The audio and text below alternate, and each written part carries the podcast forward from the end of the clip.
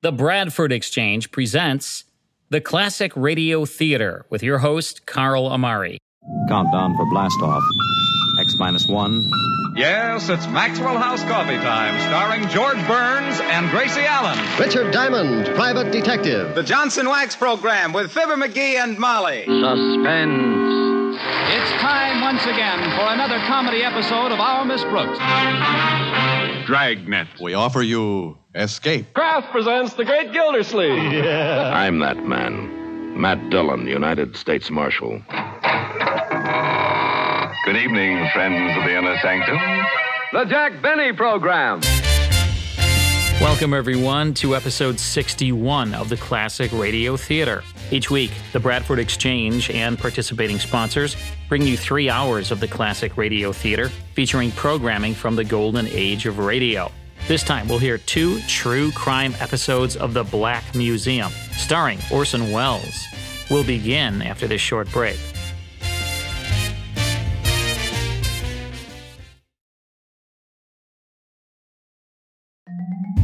Produced in the UK and starring Orson Welles, the Black Museum specialized in recreating colorful, true murder cases taken from the annals of Scotland Yard. At the Real Black Museum, located at the Metropolitan Police Headquarters in London, artifacts from famous criminal trials are displayed. These curious and sometimes gory relics, a yellow tooth, a battered trunk, a bloodstained knife, gave Welles the opportunity to dramatize the murder cases in which they played vital roles. The series, which emphasized crime solving techniques, offered American listeners the chance to observe how British coppers tracked down culprits. Released through MGM radio attractions and broadcast over Mutual, the series eventually gained a sponsor, General Mills. Gripping and well paced, the Black Museum outranked its competitors with its horror value upped by Welles's portentous narration, which bridged the plot sequences. Recording the program in the UK, with British actors playing all the roles, also gave authenticity to the dramatizations of crimes that took place abroad. Producer Harry Alan Towers maintained a high level of consistency and quality throughout the series, and the venture was profitable enough for him to convince Welles to star in another radio vehicle, The Lives of Harry Lime. Time now for the first of two true crime episodes of The Black Museum, starring Orson Welles. In this first story, Janet Morgan, the Swamp Girl, is found murdered. Here's a brass button on the Black Museum.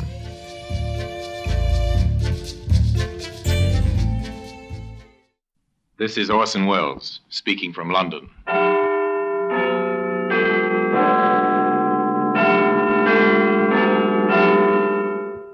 Here in the grim stone structure on the Thames, which houses Scotland Yard, is a warehouse of souvenirs.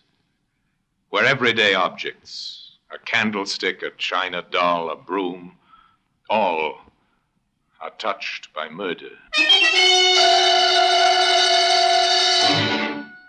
Now take this button, this brass button. The symbol of a barracks parade ground, but this was not found on any parade ground. This is interesting, sir. A brass button. Very interesting, Sergeant. It's from an army uniform.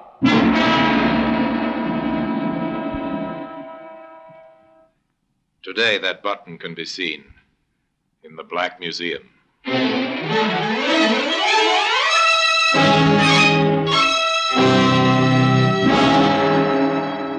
From the annals of the Criminal Investigation Department of the London Police, we bring you the dramatic stories of the crimes recorded by the objects in Scotland Yard's Gallery of Death, the Black Museum. In just a moment, you will hear The Black Museum, starring Orson Welles.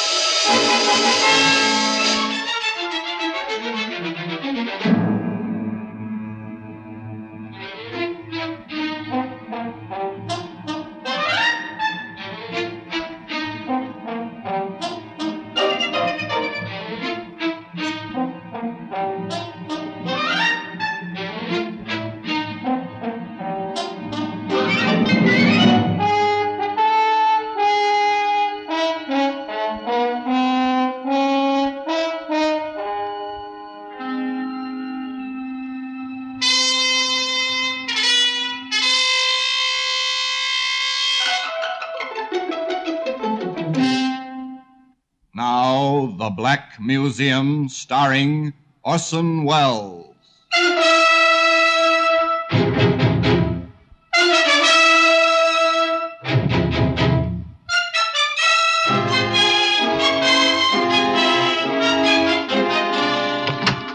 Well, here we are, the Black Museum. Scotland Yard's Museum of Murder. Shelf upon shelf of curious and repellent objects. The urge to kill, illustrated in many, many ways. Here lies death. Here, in the echoing stillnesses of the long room, one stands and looks at violence, expressed by the exhibits that line the shelves, the tables, and the walls. Repellent they may be, but by reason of their association only, for most of these tokens of murder are very ordinary objects. It's a medicine bottle. The drug it contained was beneficial in small doses. But since a woman was forced to drink the whole contents and died shortly after, the jury called it murder. Here's a kitchen knife. No household is without one, but this knife was not used solely for kitchen tasks. It was found embedded in a man's heart. Now, here we are, the brass button. It is. It's an innocuous, ordinary brass button. This was found near the dead body of a woman. But come back with me to the beginning of this story, to a day some years ago on the common outside the Kentish village of Wayfield. A girl was sitting beneath a tree, busily sketching. She was too engrossed to hear the approach of a young soldier until he spoke. Hello? Oh. Hello? Sorry. Did I frighten you? A little? I didn't hear you coming. Oh, I made enough row. You were so busy with whatever you're doing. What are you doing? Sketching? Can I see? You'll probably laugh. No, I won't. Show me. Hmm. That's very good. Do you really think so? Well, it's fine. You must be the one they call the Swamp Girl. That's what they call me in the village. Huh. Poor, routine, dulled people. You don't like routine ways of living, do you? From what I've heard, you're something of a rebel. Am I? Hmm. You seem to know a lot about me. Oh, I've heard things. What kind of things? About how you live in an old shanty at the edge of the swamp and how you roam the common and sketch and paint. You're well informed. People talk about you sometimes. I was interested. And so you came down to see for yourself. Oh, what's the matter? Couldn't you find a girl in town? Don't say that. I wanted to meet you, to talk to you. And now that you have, will you please go away and let me work? Oh, you can work any time. I'll go away soon, if you're nice to me. Go now. I've no intention of being nice to you, whatever you may think. Come on. Get away. When you found out so much about me, you might have also found out that I'm not interested in men. Least of all, soldiers. That's not very kind. Come here. No. Go away. Come Go on. here. No. no. No, please, please don't hurt me. No, please. No!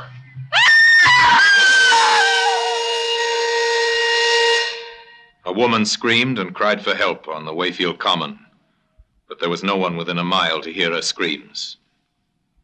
Two days later, in the post office at Wayfield, a letter was returned by the postmistress. Mrs. Riley, Yes, Jimmy? uh, that registered letter you sent me out with, there, uh, there was nobody about to sign for it. Wasn't the swamp girl at home? No, ma'am. I called out, Miss Morgan, but there wasn't any answer. All right. You can deliver it tomorrow. Yes, ma'am. Her name was Jeanette Morgan, but people of the town called her the Swamp Girl because of her vagrant, strange way of living.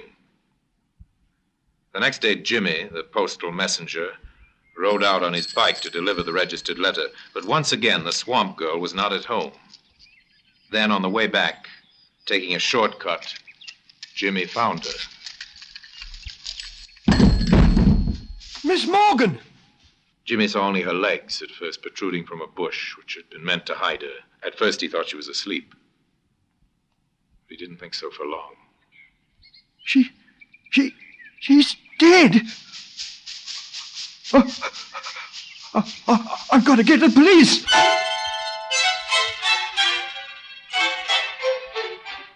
Murder transforms a little village like Wayfield. All work ceases. The people gather in small groups in the streets to talk about it. Yeah, have you heard the news? There's been a murder. Eh? A murder? Yes, out on the common. Who? The swamp girl. They found her body. I was rather afraid that poor girl would come to grief sooner or later. Well, Vicar, you know how it is these days. No parental authority. Ah, more's the pity. Be that as it may, the man who did it must be found.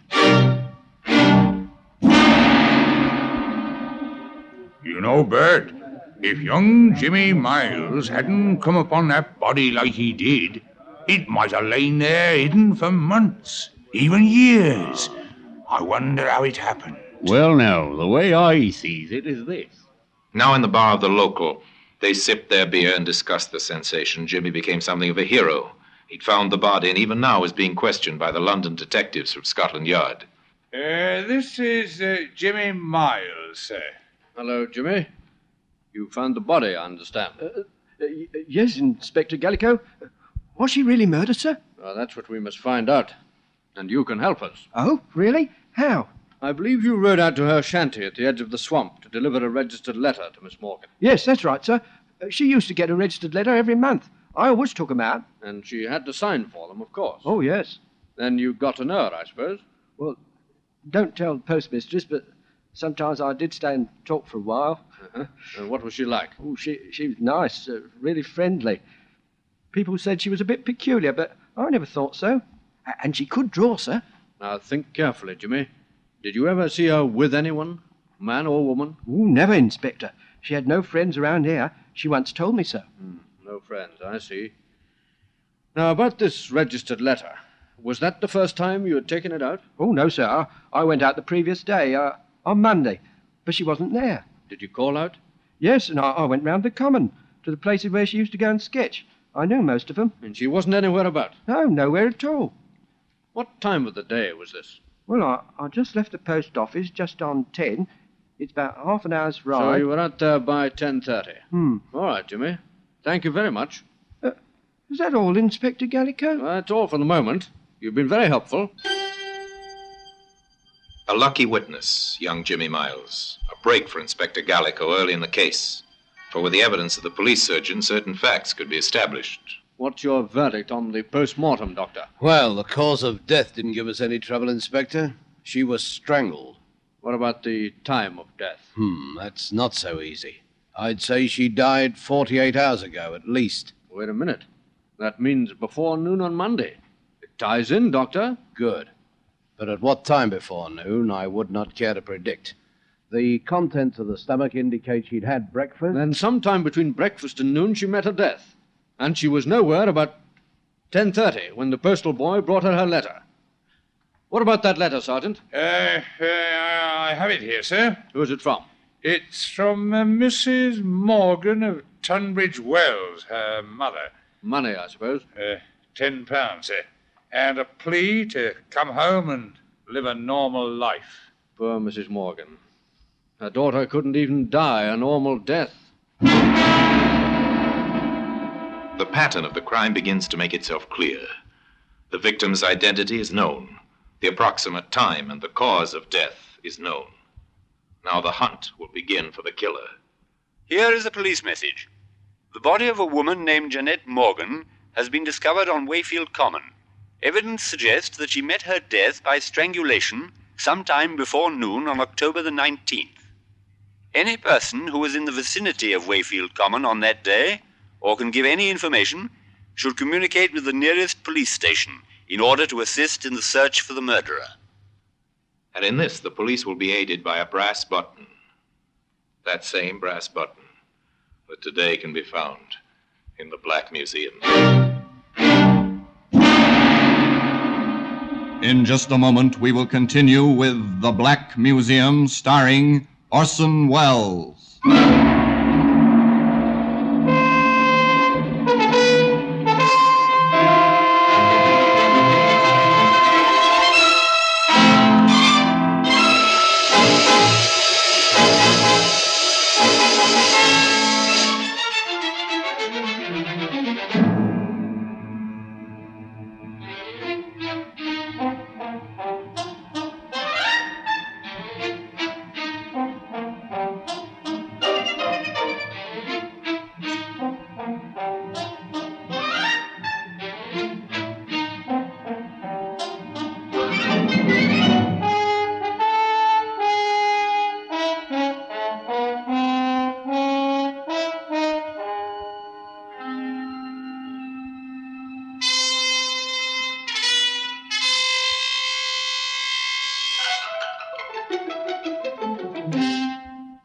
And now we continue with The Black Museum starring Orson Welles.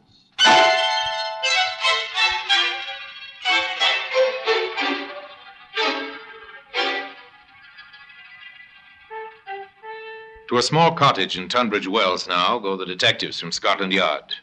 To a house with the blinds drawn, where a thin, bitter woman answers their questions in a strangely lifeless voice. Yes, I knew. I knew it was Jeanette when I saw the newspapers. Why didn't you get in touch with us, Mom? I knew you'd get in touch with me if you wanted me. Besides, what business is it of mine? But she was your daughter. Was she? Jeanette's younger sister lives here with me. Works at a shop nearby. She's my daughter. Yes, I see what you mean. I warned her. I told her it had come to no good end, living that strange and unnatural kind of way. Mrs. Morgan, we won't trouble you any longer, but could you tell us, did your daughter have any close men friends? Men friends? Yes. Jeanette? I wish she had. But a boyfriend would have been too ordinary for her. She had to be different.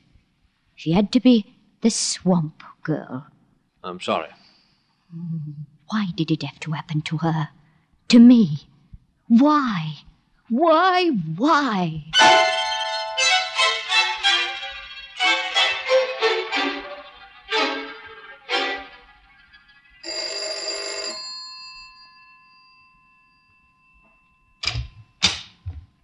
Good evening. Uh, good evening, Vicar. I'm from the police. The police? I don't recognize you. Uh, no, sir. Uh, you see, I'm not from the local police. Uh, I'm from London. And I'm down here in connection uh, with a murder. Oh, yes, terrible, yes. But uh, how can I help you? Well, you can help a good deal, sir.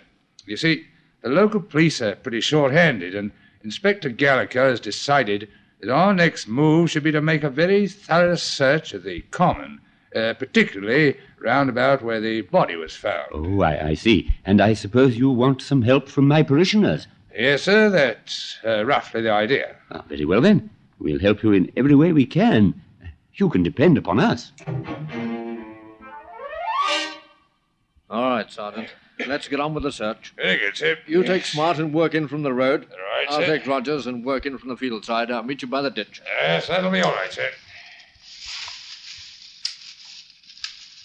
Uh, here, sir. Here's a, a sketch, sir. It's a pencil drawing of, the, of that view across there, I'd say, sir. Yes, it is. Unfinished, too. She might have been working on it. What else have you got there? Uh, this is interesting, sir. It's a brass button. Very interesting, Sergeant. It's from an army uniform. Uh-huh. Where's the nearest camp to Wayfield? I believe there's one across the river, sir, about uh, two miles away. Inspector Gallico left his sergeant in charge of searching the common and went to the army camp to enlist the help and cooperation of the commanding officer. Gentlemen to see you, sir, from Scotland Yard. Oh, uh, ask him to come in, will you, Captain? Yes, sir. Uh, will you come through, please? Thank you.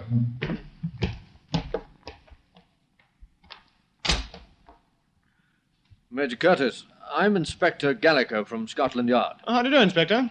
Sit down, won't you? Well, now, how can I help you, Inspector? I'm here to investigate the murder of uh, Jeanette Morgan. Oh, the Swamp Girl mystery. Yes. Yes, tragic business. Major, not far from where the body was left, we found this. An army button. That's why I'm here. I see.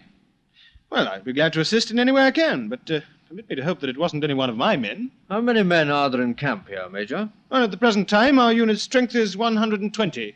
We're an engineer section, as you may know. 120 men. Huh? Mm-hmm. I wondered if any of them has a button missing from his tunic. Well, if you wish, I'll order an immediate inspection. Not yet, sir. You can assist me in another way first. Oh? How, Inspector? Well, I want a list of all those absent from camp on Monday morning. Oh, that should be easy. There's no leave on any week morning. If anyone was away from camp, it must have been for a special reason. Anyone at all, between the hours of seven in the morning and one o'clock. Well, the adjutant can help us there. I'll get him to make out a list of all those away from camp on Monday morning immediately. The commanding officer was away a short time, and on his return, he brought with him a piece of paper containing a list of names. He gave it to the London detective.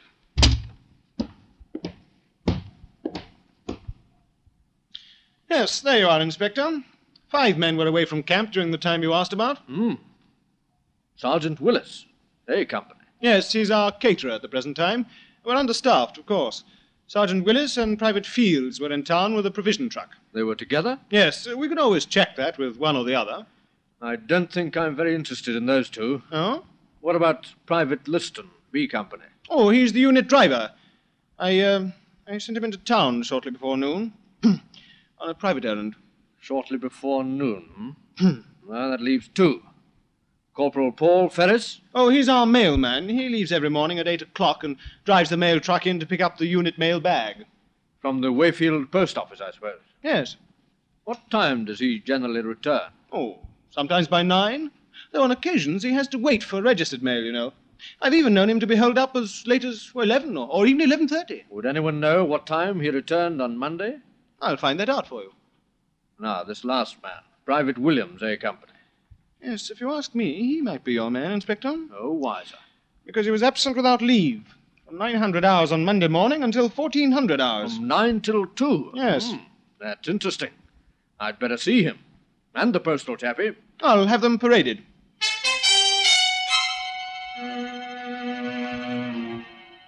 Corporal Ferris, Private Williams, this is Inspector Gallico from Scotland Yard. He has some questions to ask you both. Thank you, sir. Corporal Ferris, we'll take you first. Yes, Inspector. What time did you leave camp last Monday morning on your mail run? At 800 hours, sir. And what time did you return? Well, I, uh, if I remember correctly, the mail was brought round rather late that morning, Corporal. Yes, sir. I was just about to explain to the inspector. I had to wait for several registered letters. What time did you actually return? Uh, shortly before 1100 hours, sir. Thank you, Corporal. Now, Private Williams. Um, you were absent without leave throughout Monday morning. Yes, sir. Are you able to give a satisfactory account of your whereabouts? I'd uh, prefer not to, sir. Private Williams has consistently refused any explanation of his conduct, Inspector. Oh, that's rather unwise, Williams. If you have an alibi, you'll need it. This is an investigation into murder. Murder? I didn't do no murder. I was with me girl in Wakefield. Ah. What's her name? Hey, Susie Walker, 9 High Street. You asked her if I wasn't there. Oh, I didn't want to get her into any trouble, you understand, that's all. But murder? Oh, I don't know nothing about the girl who was killed. Honest, I don't. Well, we'll check your statement, Williams. I've finished with them now, sir. Corporal Ferris, Private Williams, dismiss. Inspector Gallico drove into Wayfield to number 9 High Street. Oh, no. Susie wasn't out with him that day. I remember it distinctly. She went over to see her girlfriend at Kenbury. Well, you can ask her yourself.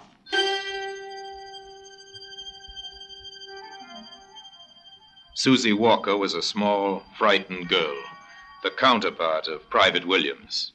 Oh, Inspector, I hope he hasn't done anything wrong up at the camp in not telling them where he was. Oh, that'd be terrible. He wouldn't tell a lie, I know that. I'm sure of it. You see, we'd had a quarrel, and he wanted to see me. I didn't dare let Mother know, so I made up a story about it. She confirmed his alibi, and Gallico went next to the post office to interview Mrs. Riley.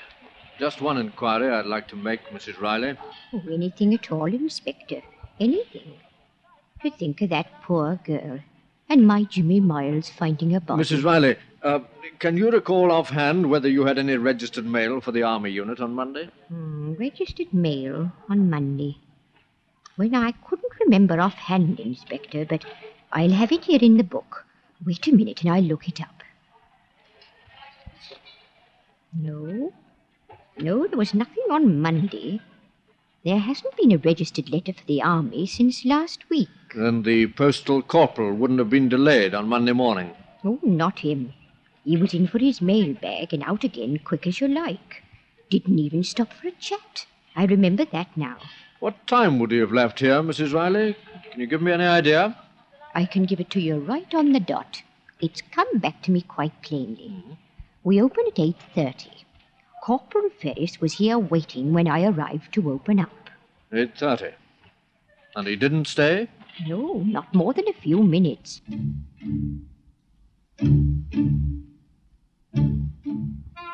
The inspector picked up Sergeant Worthington, and together they drove back to the Army camp. A few orders from the commanding officer, and Corporal Ferris was paraded once more, and his gear searched. At the bottom of his kit bag, they found what they were looking for.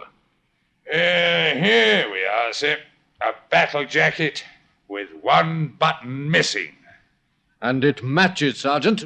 Uh, Ferris? What have you got to say about this?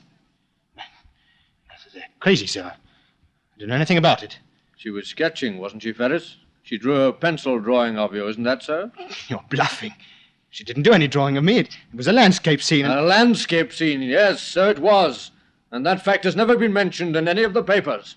Only the sergeant and I knew that, Ferris. And the killer. Paul Ferris was taken into custody and charged with the murder of Jeanette Morgan, the swamp girl.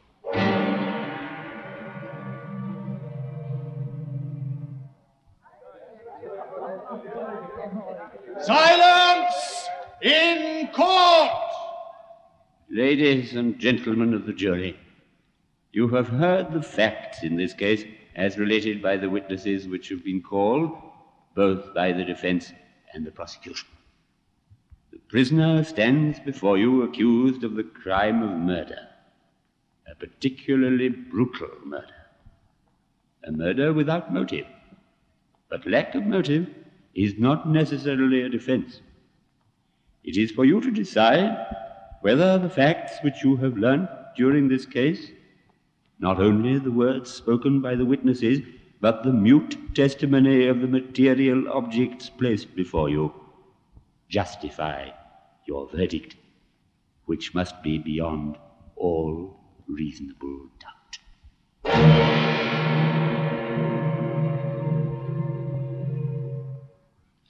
The brass button and a slip of the tongue led to his downfall. Today, that brass button occupies a place of honor in the Black Museum.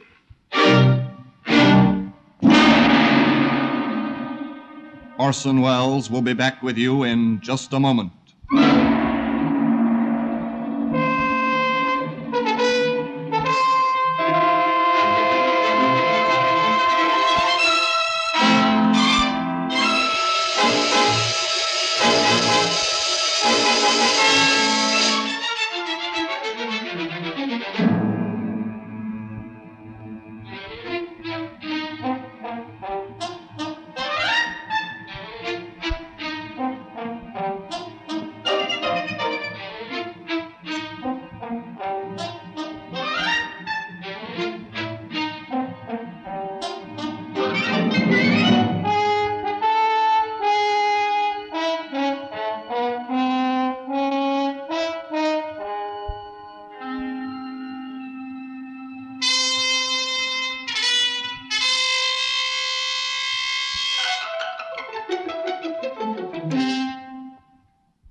Here in person is Orson Welles.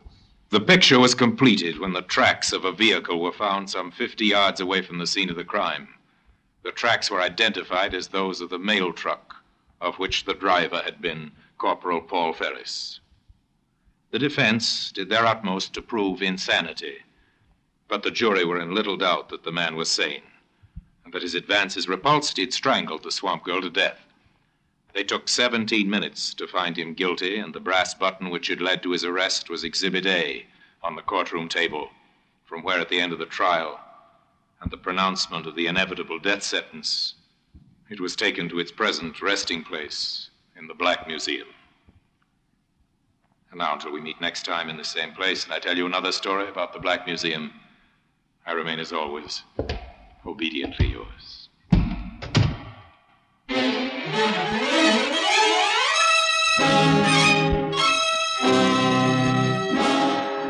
Black Museum, starring Orson Welles, is presented by arrangement with Metro Goldwyn Mayer Radio Attraction. The program is written by Creswick Jenkinson, with music composed and conducted by Sidney Torch. Produced by Harry Alan Towers.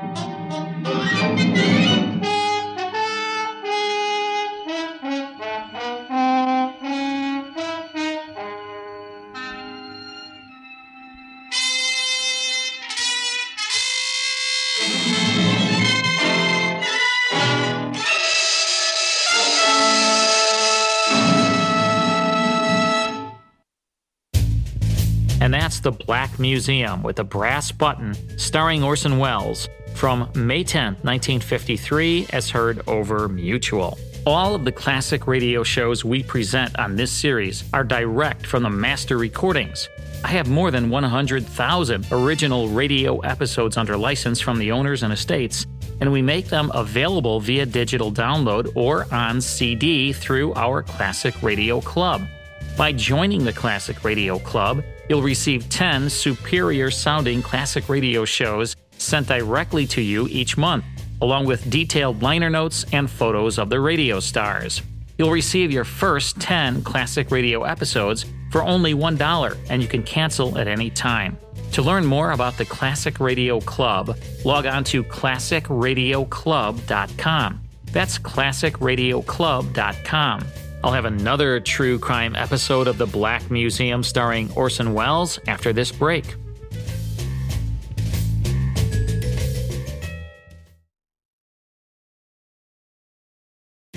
Welcome back to the Classic Radio Theater. I'm your host, Carl Amari. This time, a woman's powder puff, faded pink, is the clue that puts a murderer to the gallows. Here's the pink powder puff, starring Orson Welles on The Black Museum.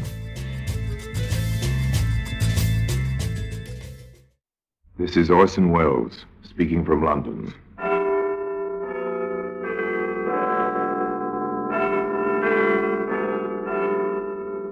From the Black Museum, a repository of death. Here in the grim stone structure on the Thames which houses Scotland Yard is a warehouse of homicide, where everyday objects, a piece of carbon paper, a tin ashtray, a broken teacup, all are touched by murder.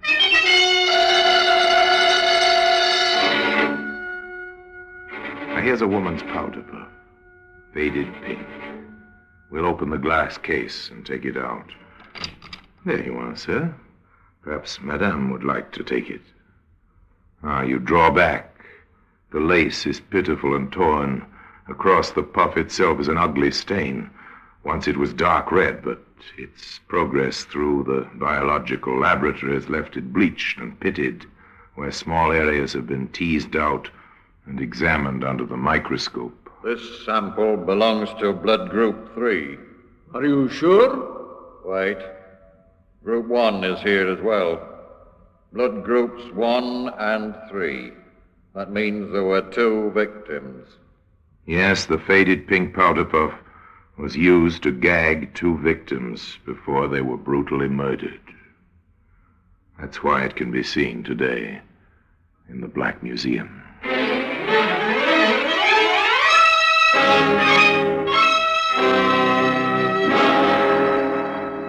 From the annals of the Criminal Investigation Department of the London Police, we bring you the dramatic stories of the crimes recorded by the objects in Scotland Yard's Gallery of Death, the Black Museum.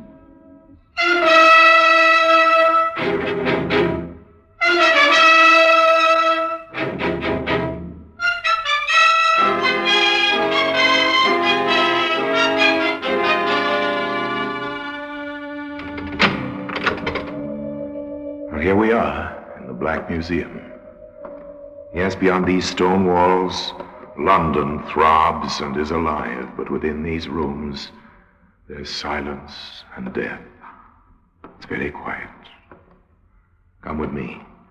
Under the frieze of death masks, the masks of criminals of bygone days, suspended grimly under the ceiling, we pass slowly along the rows of murder exhibits, not always frightening in themselves, but terrifying when considered in relation to their history. There, matchbox. Here's a nail file. Each exhibit marked with the names of the killer and the victim. But our objective now is the powder puff.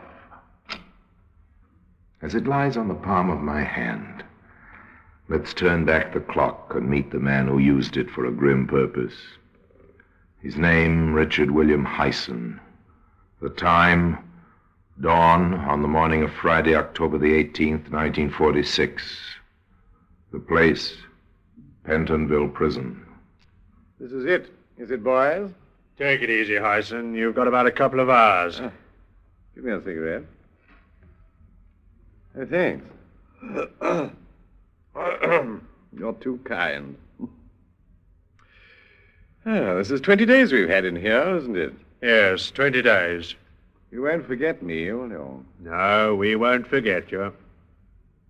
Before I go, you must remind me to compliment the management. The food's been excellent. I can thoroughly recommend it to future guests. I've only one complaint. What's that, Hyson? The execution shed is too close. I'm sure I could hear the hangman practicing with a sandbag last night. Nonsense. Here, have a wash. After I've finished my cigarette. All right, all right. No hurry. no hurry. Two hours to go. Two hours in which to reminisce. I think I was right not to see my mother and father. They wanted to see you. Well, that's because they remembered me as I was big, blond, and handsome. But they never really knew me. I nearly killed a girl when I was 16. Did you? Yes. It was at a kid's party. After playing Postman's Knock, we got tired of that. And I suggested we should play. The popular parlor game of murder. Somebody commits a crime in the dark, and the rest of the party are supposed to discover the culprit. Young Richard Hyson entered into the spirit of the thing with zest. Jean, you, you come with me. All right, Dick. Let's let's go upstairs. What shall we do? Oh, never mind. I'll tell you. Let's go up while nobody's looking. Come on. Here's a box room. Let's go in. No, I'd rather not. L- let's hide here. In you come. No, Dick. Uh, Don't be afraid. It's only a game. I'm putting this handkerchief in your mouth. Oh, let me go. Now I'm squeezing your throat. Shut up! Jean, where are you? Oh, there you are. Where... Dick. Jean, what's happened? He... He's killed her.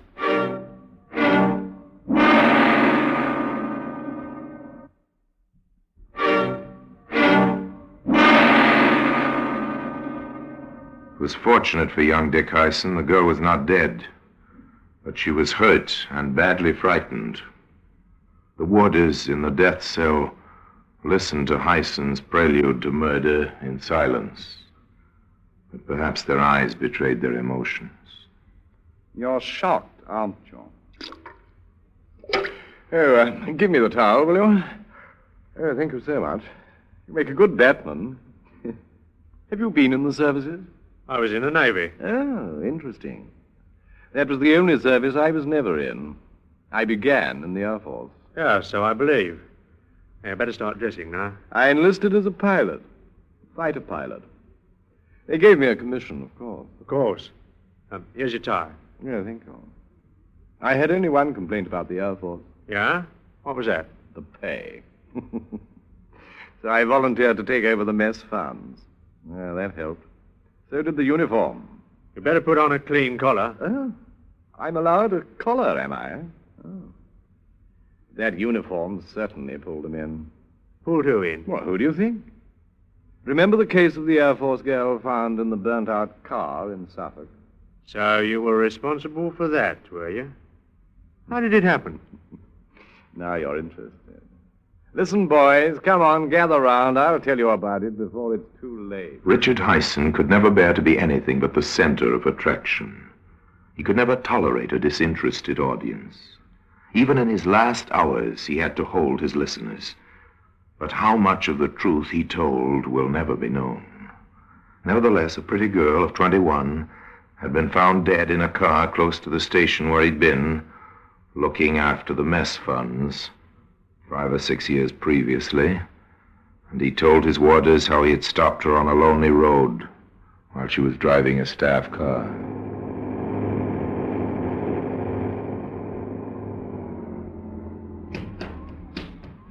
Hello there. Want a lift? Oh, that's very nice of you. I'm going into Ipswich. Oh, so am I. Jump in.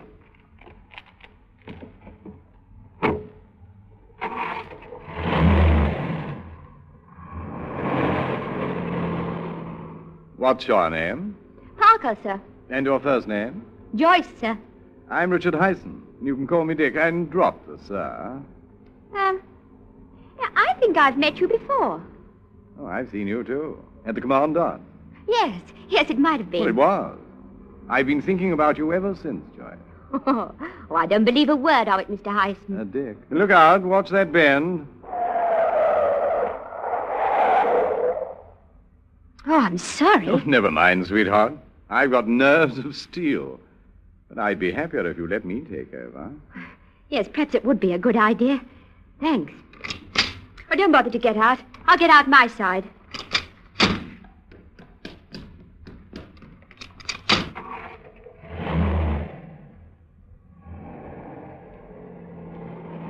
Well, I must say it is nice to be driven for a change. Good.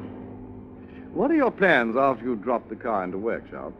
As a matter of fact, I, I'm feeling rather good today. Mm-hmm. You see, it's my birthday, and, and my mum sent me a very nice present this morning. Well, many happy returns. And how old are you? 21. Congratulations. She's 21 today. 21. what did they send you? Money. Oh, that's always the most sensible gift. Yes, it is, isn't it? I say, are we on the right road? Yes, I think so. I, we're not, you know. We're right off the road now. Hey, hey, stop!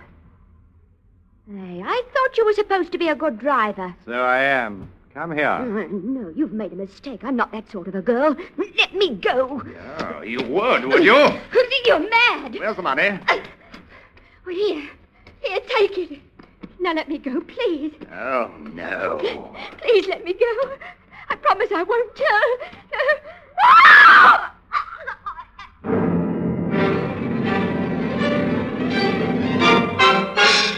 Hyson had no intention of giving his unfortunate victim the opportunity to tell.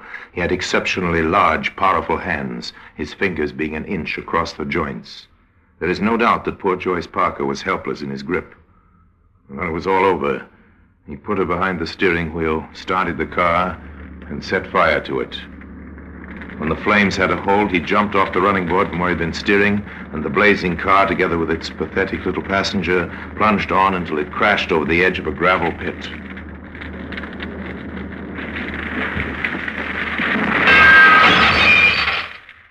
The crime had every appearance of being an accident, and Richard Hyson went to the picture alone that night, all expenses paid.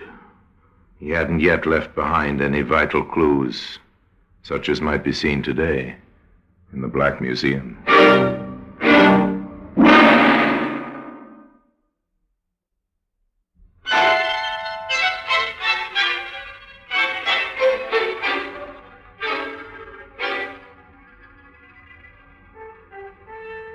We return to number two death cell in Pentonville Prison.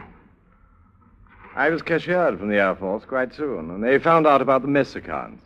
So I joined the Army as Paul Colton. Yes, we know about that. I built up a new history for myself, and being a pretty useful type, I, I got a commission. Ah, that was in the early days of the war. Yes.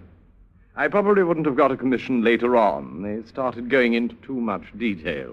How long did you keep the Army commission? About a year. I lost it in the Middle East. That was really rather amusing. I was visiting the mess at HQ when I heard the general talking about selling his car before he was posted to a new command. And that gave me an idea.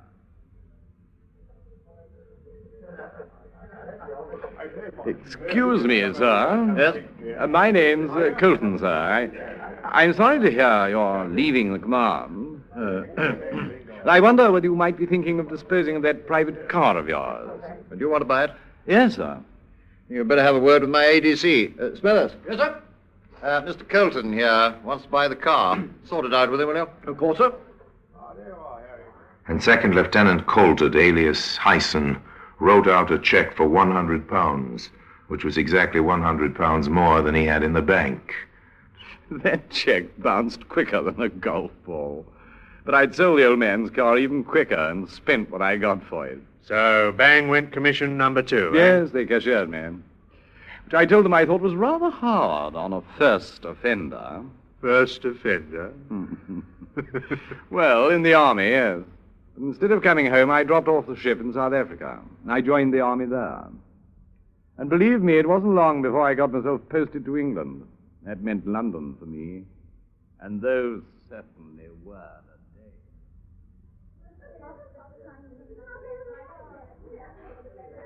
Don, I'd like you to meet Muriel. Donald Smithers, Muriel Gerton. Oh, hello there. And what are you drinking, Muriel? Scotch and water, thanks. Yeah, tough baby, eh? Well, good for you. Hi, Stuart. A very large scotch and a very little water for a pretty girl. You're quite a son of a gun. Believe me, ma'am, I've had to be. What are all those medals on your chest? Oh, Distinguished Service Order? And this one, I know. The Distinguished Flying Cross. Right, baby. I don't know these two. Well, the Croix de Guerre. I got it flying with the Free French, and that's the OBE, Order of the British Empire. My, you're a hero. you must have a drink on me. Donald Smithers, alias Paul Colton, alias Richard Hyson, had made the first vital mistake, which was to lead him to the scaffold. Needless to say, he was not entitled to any of those decorations. And he had sewn the ribbon of the OBE in the wrong place on his tunic. And, although he was still a captain in the South African Air Force, he was wearing the uniform of a lieutenant colonel. These points were noticed by an observant officer in the Royal Air Force who passed the information on to the security police. A rapid checkup followed, and Hyson was court-martialed and cashiered for the third and last time. Now he lived on women. During one short period, he was engaged to be married to no fewer than nine, and each one financed him to a greater or lesser degree. Well, that took quite a bit of staff work, keeping them apart. But there was one I quite liked, Doreen Winson. You'd better get on with your breakfast. Yes, time flies. Doreen was a honey. Somehow I never managed to get her alone for any time. Uh, pass the salt, will you? Thank you. I shouldn't have bought her that powder puff. You made a mistake there, Hyson. They all do. What do you mean, they? I'm unique. Remember that. The night I gave her the puff, we had a row. She wouldn't come back to the hotel with me, so I snatched back the powder puff while she was using it and walked out on her. So Doreen Wimpson was saved. I was pretty annoyed. I never did take to a brush off. So I hung around outside the club where I'd met Muriel Gerton, and I didn't have long to wait. Muriel? Who's that? Why, Donald Smithers. Hello, honey. Come and have a drink. okay, let's go up to the club. Well, I haven't any money till the morning. That's all right. I've got plenty. Have you? I don't believe it. Then look at this. A handbag opens, stuffed with notes. The fate of Muriel Gerton is sealed. Look, sweetheart, I'm not the type of man who takes money from a pretty girl. Not even from you. If you'll come back to my hotel, we can get all we want on my bill. So back to the hotel in South Kensington. And at the last moment, Hyson stopped abruptly, as if struck by a sudden idea. We'll have to go gently, honey. I just remembered. They won't serve drinks to visitors after hours. We'll have to go in the back way, where we won't be spotted. So in they went. Not into the hotel where Hyson was staying, but into another one where he had stayed some time previously. Hyson knew the geography of the place perfectly. He took his unsuspecting victim through the deserted trade entrance and up the servants' staircase to the first floor, where he found an unoccupied bedroom. Okay, in you come. Thanks. Donald, are you sure this is your room? Of course, why? It looks so empty. No clothes, nothing on the dressing table. Well, I'm naturally a tidy person. Uh, come and sit down. this was an invitation to a drink. No, there are better things to do than drink. Come on, sit down. Now, look here. I may be tough, but I'm not. Sit down. Why, you beast! I'll scream! There's Ah! a, there's a present for you. Powder puff in your mouth. That'll keep it quiet. Ah. Now, my beauty, I've got you exactly where I want you.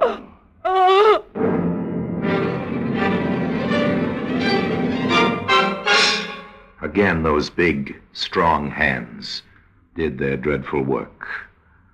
And when it was all over, Hyson removed the improvised gag from his victim's mouth, took her money, and returned unseen to his own hotel where the chambermaid awoke him from a sound sleep at eight o'clock the following morning. Morning, sir. Not a very cheerful one, I'm afraid. I'll pull back the curtains. Oh, it's pouring outside, and nasty and cold. Now drink your tea while it's hot. And here's your newspapers. Huh? Oh. Oh, the papers, yes. Oh, thanks. Thanks very much. Not at all.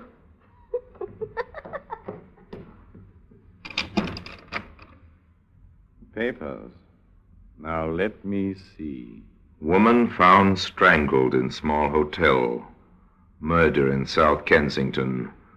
Police are making widespread inquiries amongst the deceased friends and acquaintances in the hope of tracking down the murderer. The staff and members of a well known Kensington club are being questioned this morning. They are, are they? Then the chances are that the swine who split on me to the South African War Department is going to open his mouth again. He'll remember I was with her. I must get out of London, quick. It so happened that Hyson's panic was needless. The RAF officer was posted now, and he didn't come forward. Neither did the man who had introduced Hyson to his victim. But the scientists at Scotland Yard were becoming interested in traces of pink wool, which they found in the dead woman's mouth. There's no doubt we've got particles of face powder on this fragment. So the murderer must have gagged her with a powder puff of all things. But her own powder puff, which is white, was still in her handbag. That means the puff which was used by the murderer was taken away by him. The fibers are quite new. There's no dust on them, and the powder hasn't had time to get into the material. Ah, there's a thread of lace here, too. We'd better let the superintendent know right away.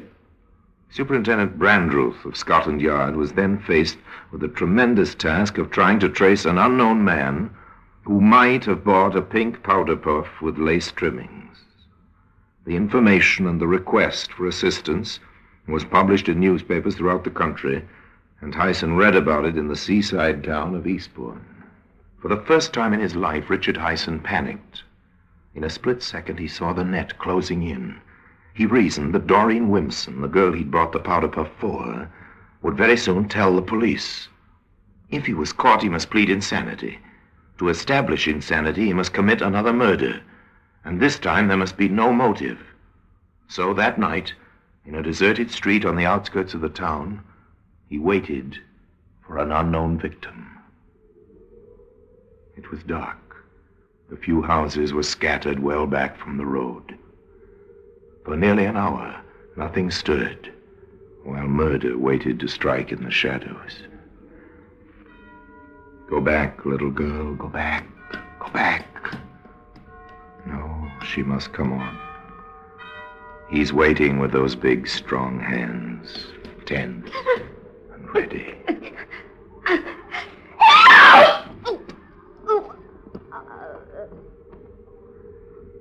The powder puff becomes a gag for the second time. The deed is done.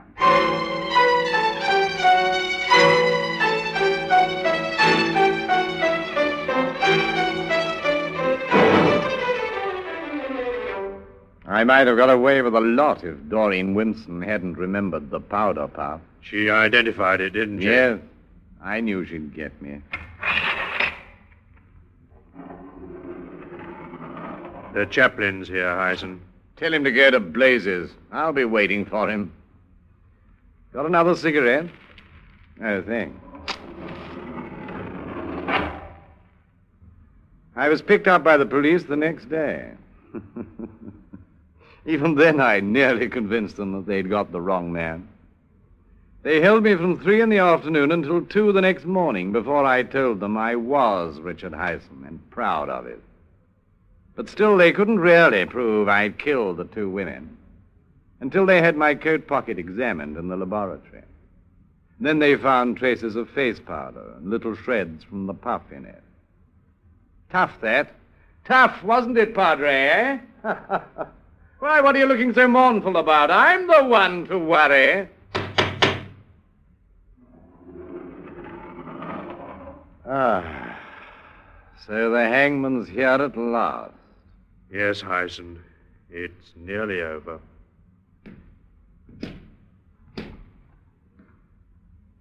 Well, if nobody's going to say anything, I will.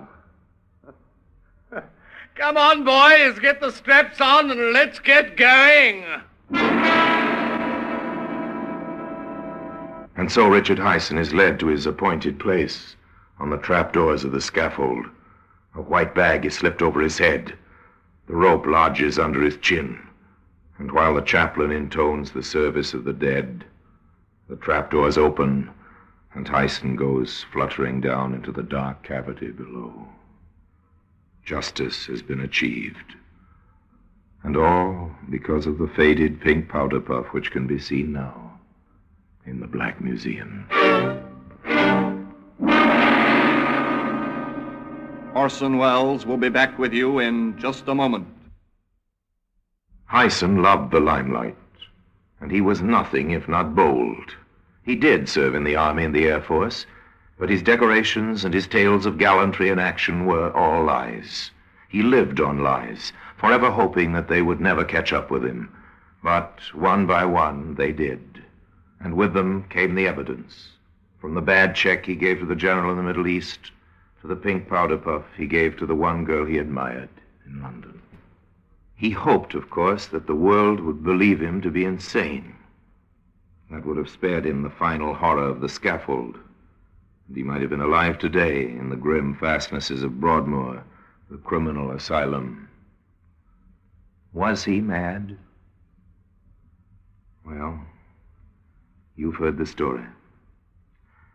So another chapter of murder is closed, and the little pink powder puff, faded now, has its place in criminal history.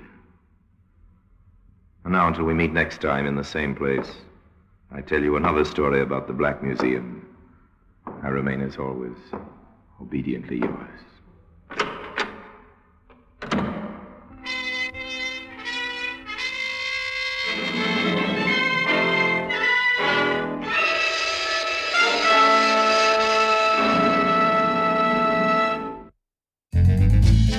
The Black Museum with the Pink Powder Puff, starring Orson Welles, from March 18, 1952, as heard over Mutual. Stick around, I'll give you our lineup for episode 62 of the Classic Radio Theater after this break.